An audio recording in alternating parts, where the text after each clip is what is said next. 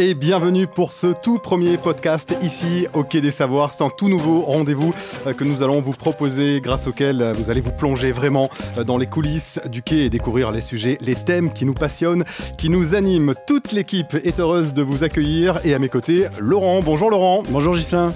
Vous allez donc m'accompagner pendant toute cette émission.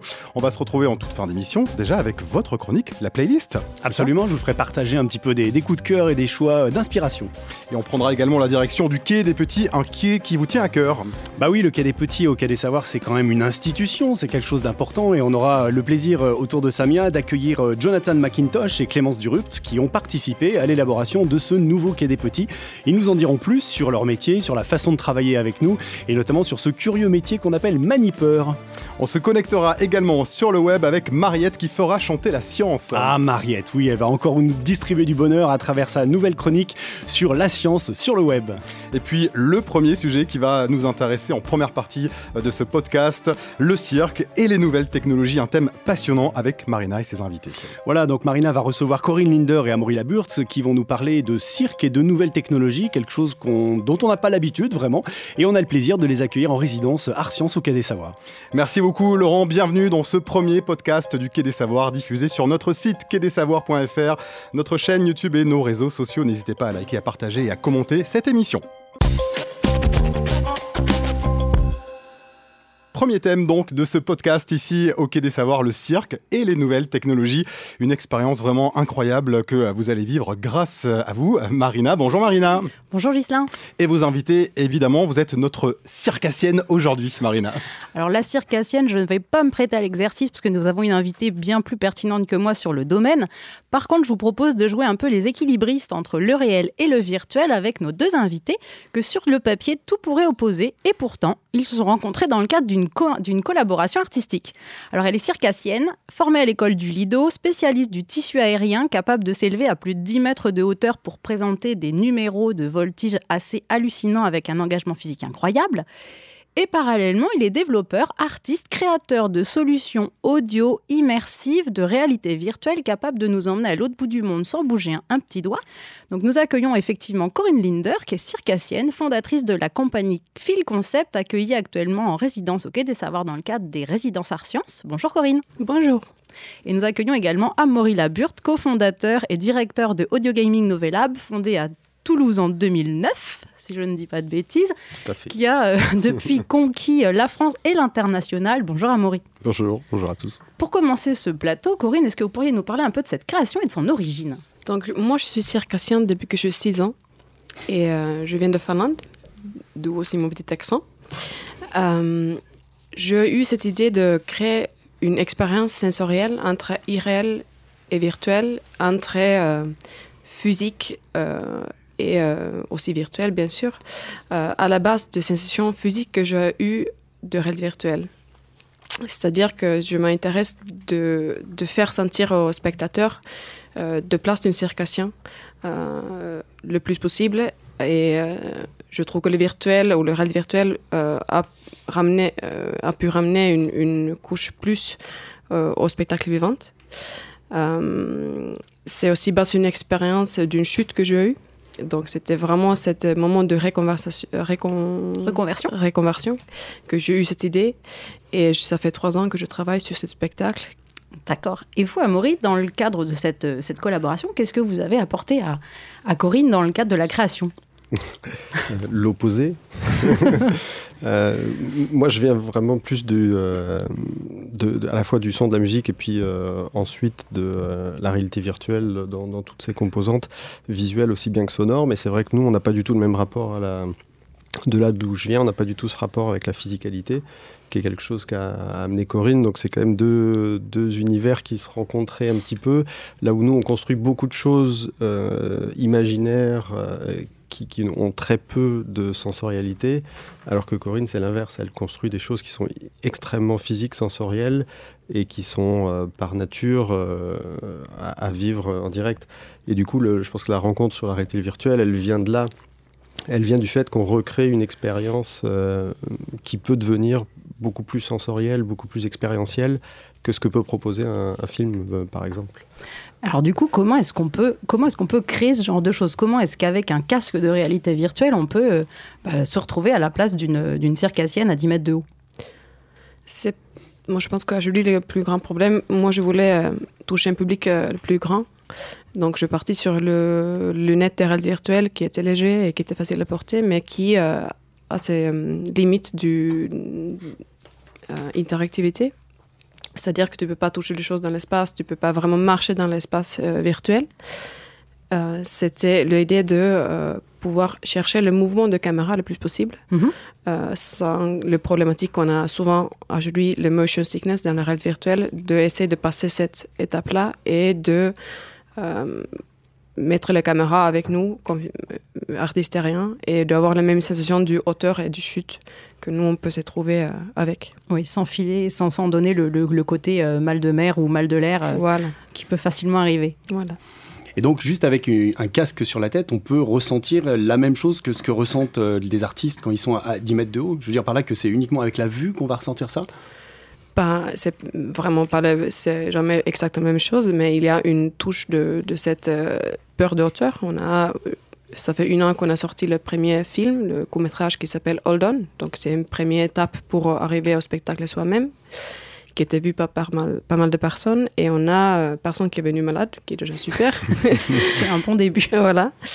Et aussi, on a eu les gens qui étaient trop peur et a sorti le lunette parce que c'était trop haut mais euh, c'est pas exactement la même sensation. On peut pas vraiment bouger la caméra sur euh, l'axe. Euh, sur les côtés Voilà. Euh, plutôt, c'est le mouvement qui va en, haut et en bas, voilà, en verticalité. et tu vois pas ton corps, donc tu, mais tu as un imaginaire qui peut toucher cet endroit-là. On n'a pas, avec la technologie à Julie, on n'a pas arrivé encore là, mais je pense que c'est possible dans quelques années. La sensation de vertige, du coup, elle n'est vraiment pas la même que dans le réel? C'est dur pour moi de dire. Moi, je pense qu'il y a des personnes qui, oui, c'est le même pour quelques personnes, mais c'est vraiment, ça dépend de la personne aussi. Oui, on a, on a tous un rapport très différent avec ça.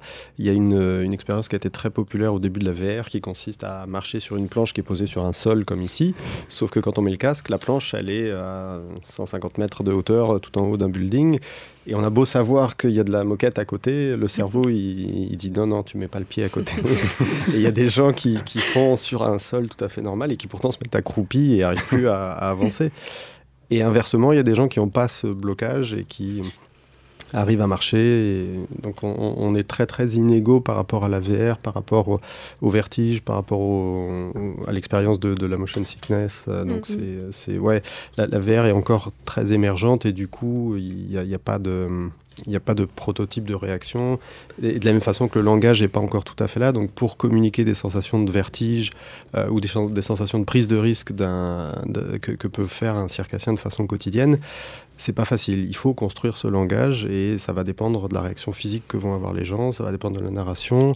Euh, dans le cas de Corinne, il y a une vraie histoire aussi qui... Euh, vient appuyer ce, cette, prise de risque et c'est ce qui, je pense que c'est ce qui était vraiment très intéressant dans, dans toute cette histoire qu'elle qu'elle essaye de, raconter en, mm. VR. Et du coup, peut-être on a parlé beaucoup de, de place de la caméra, donc c'est vraiment de place de la caméra qu'on donne à la personne qui voit dans un paysage 360 euh, l'action qui est partout. Et du coup aussi le mouvement de caméra est important, mais on a aussi une étape qui vient avec plutôt notre connaissance du, euh, jeu d'acting ou euh, mise en scène du, cirque, le placement physique de la avant que tu mets les lunettes est super intéressant. Et euh, on a testé avec différentes manières d'avoir. et du coup, on a trouvé que le trapèze donne vraiment cette sensation du, du, du hauteur. si tu places les gens sur une chaise et tu enlèves l'appui sol, ça change aussi la côté expérience. C'est chouette parce que euh, ce que j'ai remarqué aussi, c'est qu'ils ont une approche très très différente de, de euh, ce que l'approche que va, vont, avoir des, cinéastes ou des, euh, des, metteurs en scène plus classiques. eux, par exemple, Corinne elle a voulu tester beaucoup le fait de rentrer dans la, sphère de, proximité, cette sphère au-delà de laquelle, on, quand quelqu'un s'approche dans notre sphère d'intimité, on, on, est un peu mal à l'aise. C'est quelque chose que les, euh, au début, on explorait très peu en, VR parce que justement, c'était un peu une Ah non, non, il faut surtout pas rentrer là, les gens, ça leur fait peur. Et ça, c'est le premier truc qu'ils ont voulu tester en fait. euh, le mouvement de cam. Tout le monde que je travaille avec, nous, ouais. on bouge pas la caméra. Je dis oui, ça. on bouge.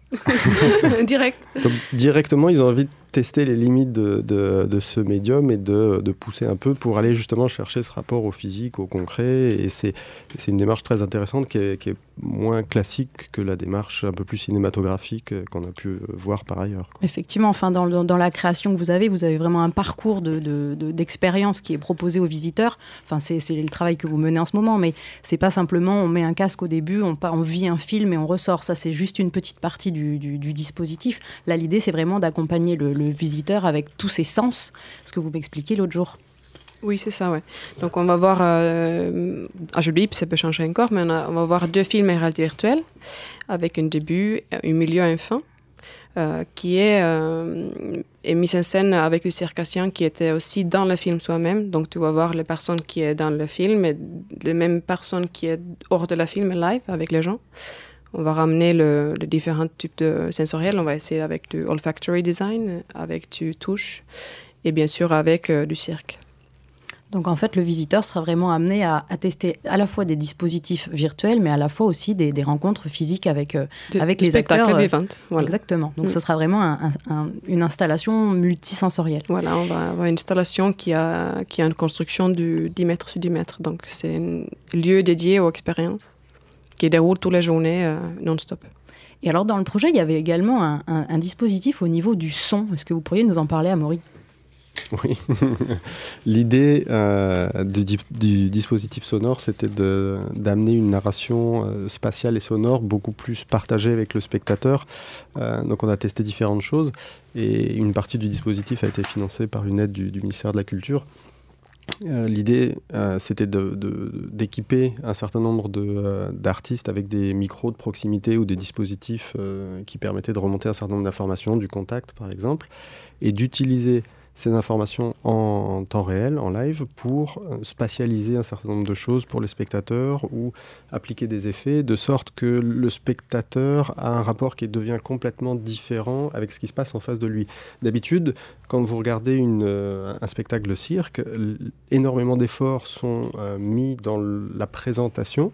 Donc le, le, tout le monde sourit, tout le monde a l'air euh, donne l'impression que c'est extrêmement facile, alors que c'est pas vrai du tout. L'engagement est total. L'engagement est, est, est, total, mais ils font énormément d'efforts pour le masquer.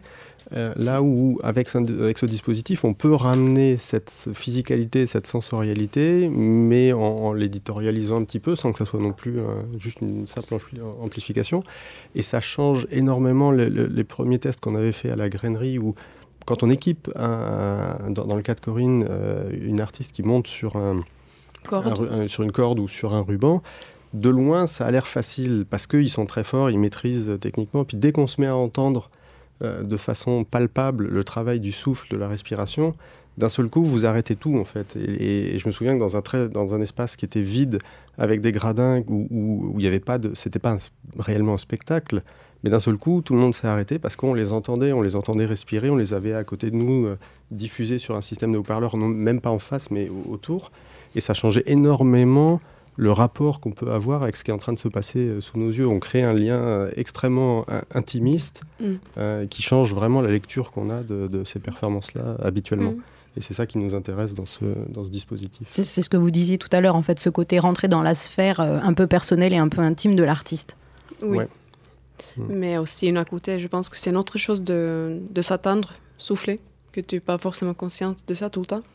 Donc, c'est aussi un outil de travail pour les artistes, c'est une manière aussi de qu'est-ce que c'est donc comme feedback pour toi-même, d'attendre ton voix ou ton respiration euh, à, à, live.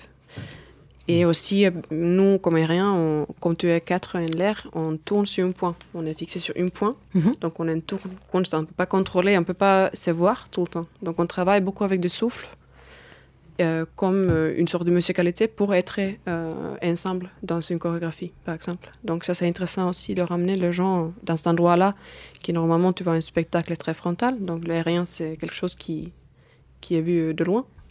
Et de cette prochaine dessous, voilà. Et avec le dispositif que Maurice a créé avec son équipe, on a pu prendre le son réel dans cette hauteur-là parce que le caméra, il voit tout, donc on ne pouvait pas mettre un micro et notre avec nous. Effectivement. Alors, Amaury, une petite question comme ça. Enfin, je regardais un peu en préparant l'émission le, votre, vos références. C'est assez impressionnant. Vous travaillez pour Ubisoft, Sony, Thales. Je reprends mes notes parce que c'est très long. Euh, sur la BO de Django Unchained de Tarantino, sur des jeux comme Prince of Persia comment en fait vous, vous, prêtez encore à des jeux euh, Parce que là, pour le coup, c'est aussi euh, une expérience qui, euh, qui, doit être assez originale pour vous par rapport à tous ces dispositifs-là, comme confrontation ou comme, comme approche de, de la technologie? Mmh. C'est une bonne question. non, mais il y a une vraie, je pense qu'il y a une vraie curiosité euh, par rapport à des, euh, approches qui nous poussent dans des euh, retranchements auxquels on n'est pas habitué. La, technologie, elle, apporte un certain confort. Enfin, quand, on sait bien faire quelque chose, on, est, on reste dans sa zone de confort. Et, et c'est, je pense que ce qui est intéressant là, c'est d'en sortir justement d'en sortir et d'aller voir euh, vraiment euh, euh, à quoi eux sont confrontés. Nous, on ne connaît pas ce stress de, faire des représentations, d'avoir du public, de livrer une part de son intimité. Tout, tout, se fait en amont, on travaille beaucoup, on règle beaucoup de choses en amont. Quand on fait une expérience VR, ben, on a énormément de temps en fait pour la peaufiner. Euh, ou quand on travaille sur un jeu, c'est pareil, euh, ou sur un film, on a énormément de temps pour tout peaufiner. Là où, eux, ils sont dans un rapport beaucoup plus direct, beaucoup plus immédiat, ils se mettent en danger beaucoup plus euh, physiquement et personnellement et intimement. Ils se mettent beaucoup plus en danger que ce qu'on peut faire nous. Donc je pense que c'est ça, c'est cette dimension-là qui est vraiment intéressante et qui est assez fascinante. Donc c'est, je pense, et c'est ça qui qui donne envie de, de faire ça, de, de travailler avec eux. En fait. Un grand merci à tous les deux et à très bientôt, j'espère, pour euh, la suite des aventures. Merci à vous. Merci à vous tous. merci beaucoup Marina, merci à tous les deux et à très vite évidemment au Quai des Savoirs. La suite de notre premier podcast juste après notre première pause musicale. On se retrouve dans un instant.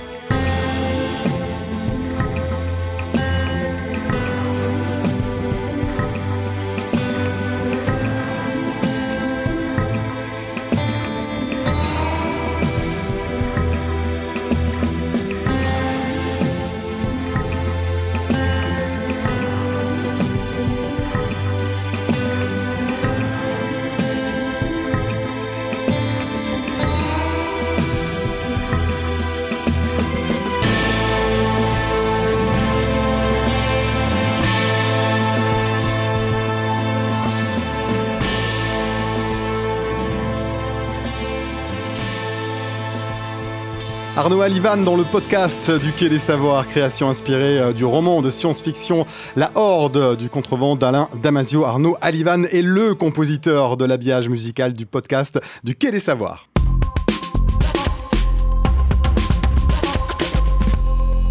Le podcast, une émission évidemment connectée, la plus connectée d'entre nous s'appelle Mariette. Bonjour Mariette. Bonjour Gislain. Vu sur le web, c'est votre rendez-vous et vous allez faire chanter la science. Well, the cures take the shape they do, combining states of the quantum rules. Like when a shell goes sp2 for single particle bonding, and as widely as their purview, they spread it in the molecule. Look at benzene in a ring, they hold it true. Alors, Ghislain, vous avez reconnu cette air, je parie? Ed Sheeran, évidemment. Alors oui, c'est l'air d'Ed Sheeran, mais ce n'est pas Ed Sheeran, c'est une parodie, parce que je vais vous parler aujourd'hui d'une chaîne YouTube hein, qui parle de parodie. Donc. Euh, donc, comme vous le savez, au Quai des Savoirs, on est très branché hein, sur les vidéos scientifiques hein, comme nouvelle forme de transmission des savoirs. Et on a découvert cette chaîne YouTube grâce à une collègue, dédicace à Francesca si tu nous écoutes. et on doit admettre qu'on est plutôt fan. Il s'agit donc de Acapella Science de Tim Blaze, qui est un médiateur scientifique canadien qui vulgarise des sujets scientifiques, donc en parodiant des tubes pop. A cappella, vous l'aurez deviné. Ce qui est assez exceptionnel avec lui, c'est qu'il performe, performe, tout de A à Z, hein, avec le beatbox notamment. il arrive donc à expliquer des sujets, euh, bon, bah, a priori pas très évidents, donc tout en rythme, mais qui collent parfaitement au rythme de la chanson originale. Vous avez quelques exemples avant d'écouter un autre extrait? Bien sûr, on a le 350 CRISPR-Cas9, qui est une parodie de Mr. Sandman, où il explique donc cet outil de modification du génome. Bohemian Gravity, vous devinez, j'imagine, quelle est la chanson qu'il parodie Queen, Bohemian Bien sûr, Rhapsody. tout à fait. Alors pour la petite anecdote, hein, cette parodie a attiré l'attention de Brian May, le guitariste donc de Queen, qui n'est pas seulement une rockstar, mais également un astrophysicien et qui a quand même relayé cette parodie sur, sa, sur son site internet. The Surface of the Light également, qui est une parodie de- du roi Lion, hein, la, la célèbre chanson. Je ne vais pas vous la refaire, bien sûr. Si, si. On attend que ça. Et pour le dernier extrait, donc, j'ai choisi le Caliente Ivo Divo, qui est une parodie de Despacito, où il nous explique la biologie évolutive du développement. Evo Diva, looking at the logic in the ways that we grow. Every gene directed by a signal key code. Proteins that can activate, enhance, or veto. Evo Diva, the signals are controlled by other genes that signal. Calculating in a network labyrinth, though, where the heart and liver and the hands and feet go. Signal, signal, signal. A Cappella Science, donc une chaîne à retrouver sur YouTube qui s'adresse aux musical scientists. Je vous en recommande chaudement la découverte pour apprendre en musique de manière plutôt fun hein, et pédagogique et finalement sans s'en rendre compte. Un format qui allie nouveau partage des savoirs et pop culture. Ok, on ne pouvait qu'être fan. Merci beaucoup, Mariette, d'avoir fait monter la température au Quai des Savoirs. À très bientôt. Merci Gislain, à bientôt. Et à très vite, évidemment, sur le podcast. Et vous pouvez retrouver hein, toutes les références de vue sur le web sur notre site quai-des-savoirs.fr.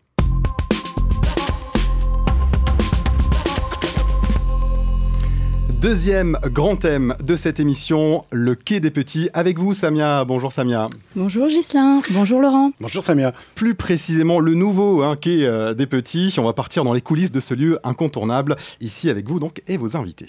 Tout à fait. Alors, le Quai des Petits, en quelques mots, c'est un espace d'exploration pour les enfants de 2 à 7 ans et leurs accompagnants, qui a réouvert il y a quelques mois et euh, pour lequel nous avons eu deux ans de conception. Aujourd'hui, donc, j'accueille deux professionnels qui nous ont aidés à travailler sur ce projet, Clémence Durupt et Jonathan McIntosh. Bonjour Clémence. Bonjour Samia. Vous êtes scénographe et vous allez un petit peu nous parler de, des coulisses du Quai des Petits et de votre travail avec nous.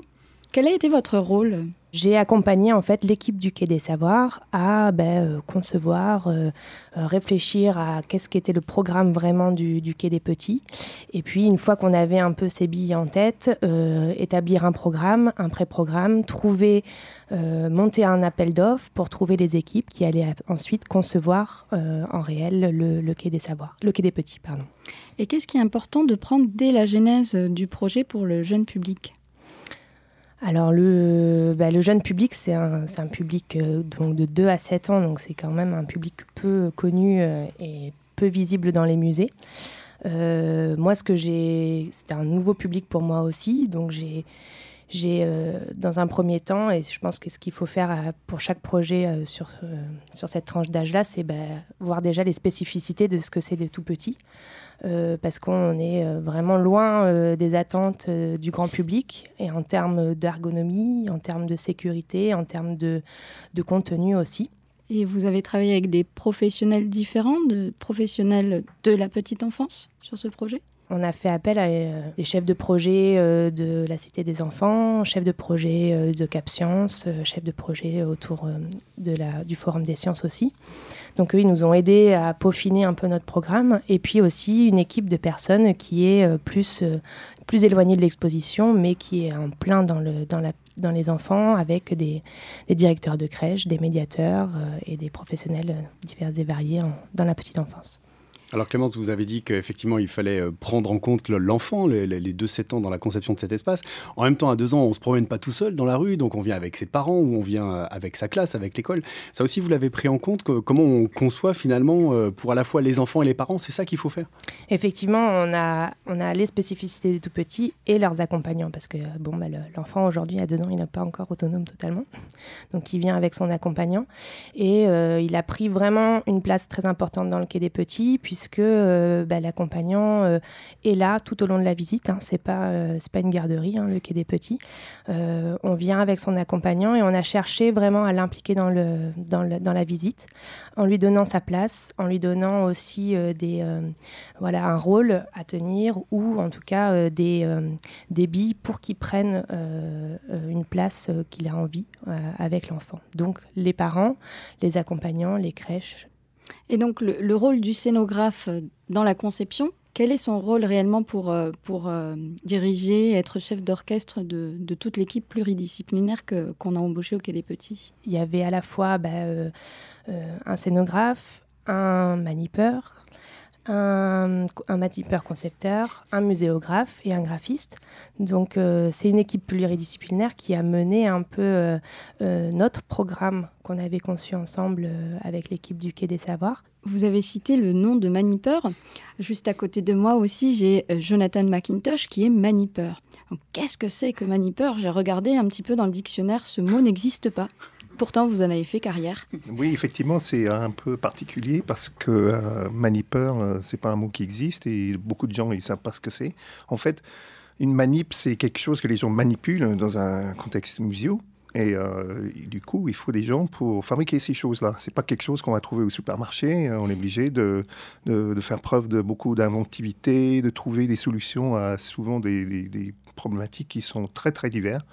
Et les réunions ensemble pour, euh, pour répondre à la demande de, l'équipe de conception des, euh, contenus muséaux. Et à quel moment vous êtes intervenu, vous, Jonathan, dans le projet? Alors, je suis intervenu euh, pour faire déjà une proposition à partir de, la consultation. Euh, une proposition qui a euh, bon, évidemment, les, questions financières, mais aussi des solutions techniques pour essayer de, de répondre à l'ensemble des besoins du projet en manip. Euh, et ensuite, après, euh, justement, il y a un processus qui est très long et très intéressant où on, avance un peu en essayant de trouver des solutions euh, à tout un tas de problématiques qui se, qui se présentent euh, au fur et à mesure de la réalisation du projet. Mais vous les trouvez où, ces solutions, si elles n'existent pas Vous en rêvez la nuit bah, Oui, des fois, oui, effectivement. Ouais. Des fois, ça peut être en faisant du vélo quand on va trouver une solution, euh, ou euh, il y a des moments eureka comme ça. des fois, c'est en discutant avec l'équipe, parce que je ne travaille pas tout seul. et c'est aussi en discutant avec l'équipe de conception du quai, etc., pour vraiment trouver les solutions. Quoi. Mais qu'est-ce qu'il faut faire comme formation pour être manipeur Oh, alors là, je ne sais pas. Moi, j'ai fait une formation de biologie. Il faut beaucoup dormir pour beaucoup rêver. Voilà. Ouais, ouais, non, j'ai fait une formation de biologie, donc c'est rien à voir. Euh, non, je, je pense que surtout ce que moi j'aime bien, c'est que j'ai euh, j'ai fait euh, une trentaine d'années de construction d'objets en toutes sortes, et du coup j'ai une vision un peu globale de, de la fabrication d'objets, euh, que ce soit grand ou petit. Et, euh, et en fait, c'est cette euh, espèce de mélange, cette intégration de tout un tas de choses différentes, aussi bien de l'électronique, du sculpture, de, de la menuiserie, de la serrerie, du plasturgie, euh, de peinture, euh, toutes ces choses-là. On les met ensemble, on secoue un bon coup et hop, on sort les manips. Voilà. Et euh, je sais que vous, euh, vous avez conçu des manips pour la Cité de l'Espace, par Ouais. exemple, pour l'aquarium à Montpellier. Ouais. Est-ce qu'on fabrique une manip pour, le, pour les petits comme on fabrique une manip pour, le grand public Alors euh, non, c'est quand même plus particulier parce qu'il y a des contraintes euh, très importantes parce qu'au niveau de la sécurité, il faut que ce soit évidemment euh, très poussé. Et aussi, je dirais qu'il faut que ce soit peut-être un peu plus costaud que d'habitude parce que les enfants, ils sont... ils, ils ont beaucoup d'imagination, on peut dire ça comme ça. Et qu'est-ce qui vous a surpris du coup au Quai des Petits sur l'usage, l'utilisation des manips que vous avez fabriquées? Bah, justement, c'est cet aspect-là de l'imagination. Ils sont euh, absolument incroyables. Ils poussent des choses, euh, ils font des, des, choses qu'on n'imagine pas qu'ils vont faire. C'est très intéressant quand on développe, par exemple, quelque chose qui est un peu complexe en atelier. On va mettre au point un dispositif et puis on va l'essayer et on sait ce qu'on va faire avec. Donc on, le manipule en sachant comment on doit le manipuler. À l'enfant, il fait pas ça du tout. Et tout de suite, c'est du lateral thinking euh, complet. Il trouve euh, tout de suite un autre. Là, par exemple, j'en ai un, euh, et c'est un parcours de billes. Ah bah, il met des dominos dedans. Ah bah, les dominos, c'est pas des billes.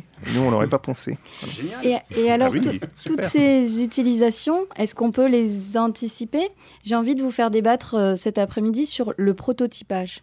Est-ce que Clémence, euh, Jonathan, vous pouvez nous en parler? Le prototypage, c'est quand même très important dans une conception d'exposition pour le jeune public. Oui, en fait, on a, on a beau se dire, allez, on se met dans la peau d'un enfant euh, de deux ans, on n'y arrive pas vraiment. Et euh, c'est comme, comme disait Jonathan, en fait, bah, les manips, elles se, font par l'imaginaire, on y réfléchit, on y réfléchit, mais aussi on, arrive à les aborder par le prototypage et par l'essai. Et je pense que c'est essentiel pour les tout petits parce qu'on n'arrive jamais à intuiter tout ce qu'ils vont pouvoir faire. On va faire de la conception, on va faire du prototypage, on va tester, on va dire oui, ça a l'air bien, on va valider ça, on va le livrer. Après, on lâche le public dessus, et là, euh, on voit vraiment ce qui se passe. Et souvent, on a des surprises, et on est obligé de revenir euh, souvent, et euh, jusqu'à ce qu'on trouve vraiment la solution à chaque petite problématique qui fait que la manip est enfin stabilisée. À partir de ce moment-là, on peut dire que le prototypage est terminé. Et quand vous voyez les enfants justement tester vos prototypages, est-ce que ça vous donne des idées pour la suite? Est-ce que justement ensuite vous allez développer d'autres d'autres sens dans, dans, votre démarche ou pas du tout ben, Moi j'ai un, truc que j'ai dit à tout le monde qui travaille avec moi dans l'atelier, c'est à partir du moment que vous êtes en train de fabriquer quelque chose et vous vous dites hum, c'est un peu léger ça, ouf, ça va, oh, ça tiendra, ben, il faut s'arrêter tout de suite et le refaire pour que ce soit anti-atomique. anti-atomique. Le dernier mot pour ce, plateau qui est des petits. Merci Clémence, merci Jonathan d'avoir participé à cette interview. Merci. Merci Samia et merci à tous les deux. À très bientôt. Deuxième pause musicale ici dans le podcast du Quai des Savoirs.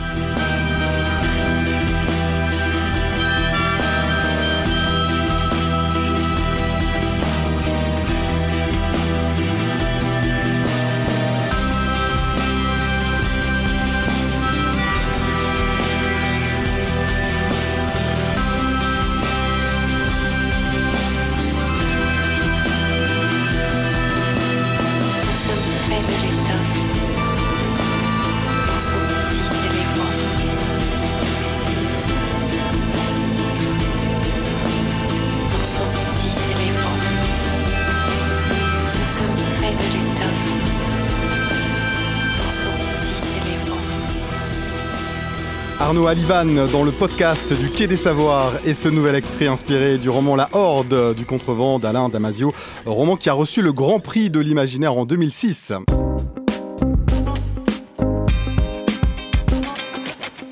Roman dont vous êtes totalement fan, Laurent. c'est un secret. Ça se dit pas. vous allez nous dire autre chose, parce que c'est l'heure de, votre playlist. Et, eh oui, c'est à vous. Peut-être qu'un jour, la Horde du Contrevent aurait pu faire partie de la playlist si on avait démarré cette émission il y a plus de 15 ans. Alors d'abord, dans la playlist euh, cette semaine, ce mois-ci, cette fois-ci, j'ai choisi une exposition, l'exposition Ubik, qui est présentée au Pavillon Blanc à Colomiers. Alors Ubik, évidemment, à cause du titre, hein, qui renvoie au roman, là aussi de science-fiction, Ubik, de ce génie américain de la littérature euh, qui était euh, Philippe Vous savez, celui qui a écrit 30 ans avant tout le monde le scénario de bon nombre de blockbusters au cinéma comme Blade Runner, Total Recall ou encore Minority Report avec euh, Tom Cruise. Ubik, le livre, c'est une plongée dans les mondes parallèles où le temps nous joue des tours. Et Ubik, l'exposition, faut suivre, hein, c'est une plongée dans les villes imaginaires dont certaines peuvent être alternatives ou parallèles. Alors je vous recommande vivement cette expo pour découvrir ou redécouvrir le splendide travail photographique d'Alain Bublex dans sa série Plug-in City où il construit des villes imaginaires ultra réalistes à partir de greffes de containers livrés par hélicoptère sur des immeubles à l'architecture euh, bancale, improbable, euh, avec des porte-à-faux assez, assez délirants. Et dans cette expo cubique, vous retrouverez aussi Logorama, un petit film d'animation du studio H5 qui vous emmène dans une ville dont la principale fonction est de servir de support au logo de toutes les marques mondiales. C'est une ville où les immeubles, en fait, c'est des logos gigantesques. Petit clin d'œil euh, à notre société. Et si la vraie ville était ailleurs? Direction votre librairie maintenant avec un roman, un livre précisément, donc pour votre futur coup de cœur. Oui, Mon grand mécano quantique de Julien Bobroff qui vient de sortir chez Flammarion. Il s'agit d'un petit livre de vulgarisation scientifique superbement illustré dans le style bande dessinée pour nous faire tout comprendre de cette fameuse physique quantique. Alors Julien Bobroff, on le connaît bien au Quai des Savoirs, puisqu'on a eu la chance de l'accueillir en octobre 2018, euh, en ouverture du mois design. Il nous avait donné une conférence sur design et physique quantique, figurez-vous. Et sur le moment, je peux vous assurer que tout le monde se sentait beaucoup plus intelligent. C'est une conférence à retrouver sur la chaîne YouTube du Quai des Savoirs d'ailleurs. Alors Julien Bobroff, c'est l'un de nos meilleurs vulgarisateurs français. Dans ce bouquin, il nous raconte 11 expériences de physique qui ont toutes été couronnées par un prix Nobel, alors que des hommes, hein, chère Marina, et qui nous montre que la physique quantique n'est pas que spéculation théorique, mais qu'elle a aussi applications bien concrètes, le laser, l'IRM, les supraconducteurs et même les ordinateurs. C'est un livre qui nous fait vivre l'aventure de la science dans les laboratoires, à côté des expérimentateurs, ou même un bout de scotch peut être à l'origine d'une découverte scientifique. Je vous laisse deviner laquelle. Alors pour savoir si oui ou non le chat de Schrödinger peut être vivant et mort à la fois, précipitez-vous chez votre libraire préféré pour acheter mon grand mécano quantique de Julien Bobroff aux éditions Flammarion. Dernier coup de cœur de votre playlist, Laurent, une série pour terminer. Oui, alors la série c'est Black Mirror, bien sûr, et tout particulièrement le dernier épisode, Bandersnatch, un film interactif que vous pilotez à la souris. C'est cette expérience qui m'a plu, en plus de l'univers fictionnel dystopique de la série, vous savez, c'est un peu des histoires de fin du monde. Est-ce que vous vous souvenez de ces livres dont vous êtes le héros, Ghislain? Vous allez me le dire. Eh bien, ce, film, propose une mise en abîme de ce concept. D'abord, dans l'histoire, nous sommes en 1984. Vous savez, l'année de Big Brother is Watching You. Le héros qui s'appelle Stéphane Butler est un jeune geek, c'est-à-dire un, ou alors un vrai nerd. Alors, vous savez ce que c'est qu'un nerd hein C'est quelqu'un qui vit devant ses écrans en, en, permanence. Lui, il est passionné de jeux vidéo. Il rêve d'adapter en jeu l'un de ses livres dont vous êtes le héros, justement, un livre qui s'appelle Bandersnatch. Et la mise en abîme, elle arrive petit à petit puisque vous, vous êtes amené à faire des choix dans le film. Il y a cinq fins possibles. Hein. vous pouvez avoir cinq fins différentes à, ce film. Et en fait, bah, ces choix, ça se résume à faire des choix sur la vie du héros qui, à un moment donné, d'ailleurs, il se plaint, il va chez sa psychiatre et il lui dit hm, J'ai l'impression qu'il y a des gens du futur qui décident de ma vie à ma place. Donc vous me suivez? Bon, c'est assez savoureux, c'est plutôt bien réalisé. Comme d'habitude avec les épisodes de Black Mirror, on ne sait plus vraiment dans quelle réalité, au pluriel, nous emmène l'histoire. Et si on était tous les héros d'un livre dont vous êtes le héros? Merci beaucoup Laurent, en tous les cas, vous êtes à la bonne place, ici au Quai des Savoirs, dans le podcast. Merci à tous de nous avoir suivis. C'est la fin donc euh, de cette émission, de ce premier podcast. Vous allez retrouver toutes les références hein, de cette émission sur notre site quai-des-savoirs.fr. N'hésitez pas à nous donner vos avis euh, sur les réseaux sociaux, à commenter, à partager sur Facebook, sur YouTube, etc. On se retrouve très vite et surtout, restez curieux. Salut Salut